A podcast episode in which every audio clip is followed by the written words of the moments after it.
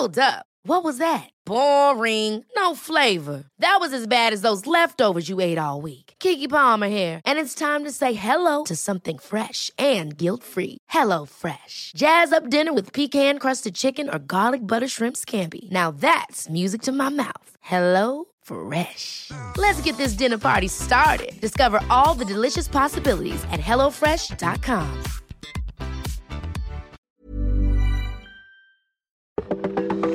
Welcome to this date in weather history for Saturday, February 12th. I'm AccuWeather.com's Evan Myers.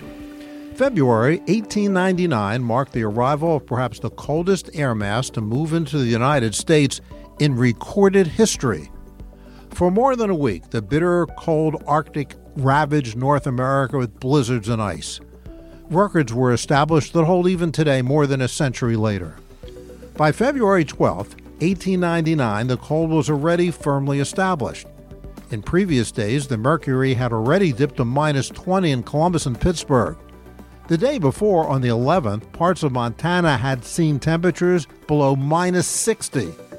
In Tallahassee, Florida, two below zero was recorded, a state of Florida record that still stands today. A foot and a half of snow had not only fallen in Philadelphia and Baltimore, but Richmond and Raleigh. By February 12th, the storm was in full swing. In Boston, winds gusted to 65 miles an hour and maintained an average of 50 miles an hour throughout the entire day. 24 to 36 inches of snow fell just north of Boston in Beverly, Massachusetts. The Boston Herald declared, and I quote, Rarely, if ever, has Boston been so completely snowbound as it has been by this blizzard, end of quote. At the end of the storm, the snow depth measured 23 inches in Boston. But the snow extended far southward, bringing unheard of snowfall totals, including 4 inches in Charleston, South Carolina, and close to 3 inches in Tallahassee, Florida. The cold persisted well behind the storm.